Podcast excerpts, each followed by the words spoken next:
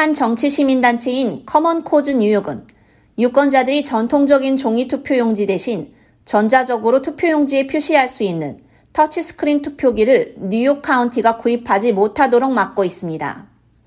지난주 주선거관리위원회는 ExpressVote XL로 알려진 이 기계를 승인하기로 투표했습니다. Election System and Software라는 회사에서 제작된 ExpressVote XL은 유권자가 선출직이 원하는 후보자를 선택한 다음 투표할 수 있도록 터치스크린을 사용하고 있습니다. 그런 다음 이 기계는 투표용지를 10종이에 인쇄하는데 투표자는 이 투표용지를 유리 스크린을 통해 볼 수 있지만 조작할 수는 없습니다. 투표용지는 바코드로 변환되어 기계에 입력되게 됩니다. 현재 뉴욕의 모든 투표기는 유권자가 손으로 직접 작성해 집계기계에 넣는 종이 투표용지를 사용하고 있습니다. 뉴욕시와 얼스터, 오넌다가 및 셔터커 카운티를 포함한 몇몇 카운티 선거관리위원들은 이미 기계 구매에 관심이 없다고 밝혔습니다.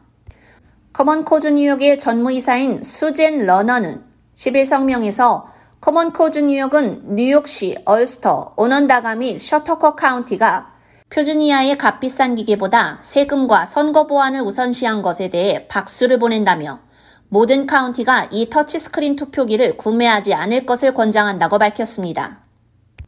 그러면서 뉴욕이 현재 사용하는 유권자가 표시한 종이 투표용지는 선거 보안의 황금 표준이며 특히 선거 보안이 여전히 골치 아픈 주제로 남아있는 2024년 대통령 선거 연도를 앞두고 일어나지 않은 일에 대해 미리 걱정하는 것은 불필요한 일이라고 덧붙였습니다.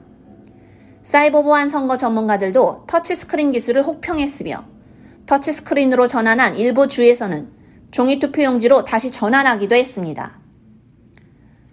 커먼 코즈 뉴욕은 또한 이 투표기가 윈도우 10을 사용하는데 마이크로소프트가 2년 안에 운영체제에 대한 소프트웨어 업데이트를 종료할 계획이므로 보안이 약화될 수 있다고 우려하고 있습니다.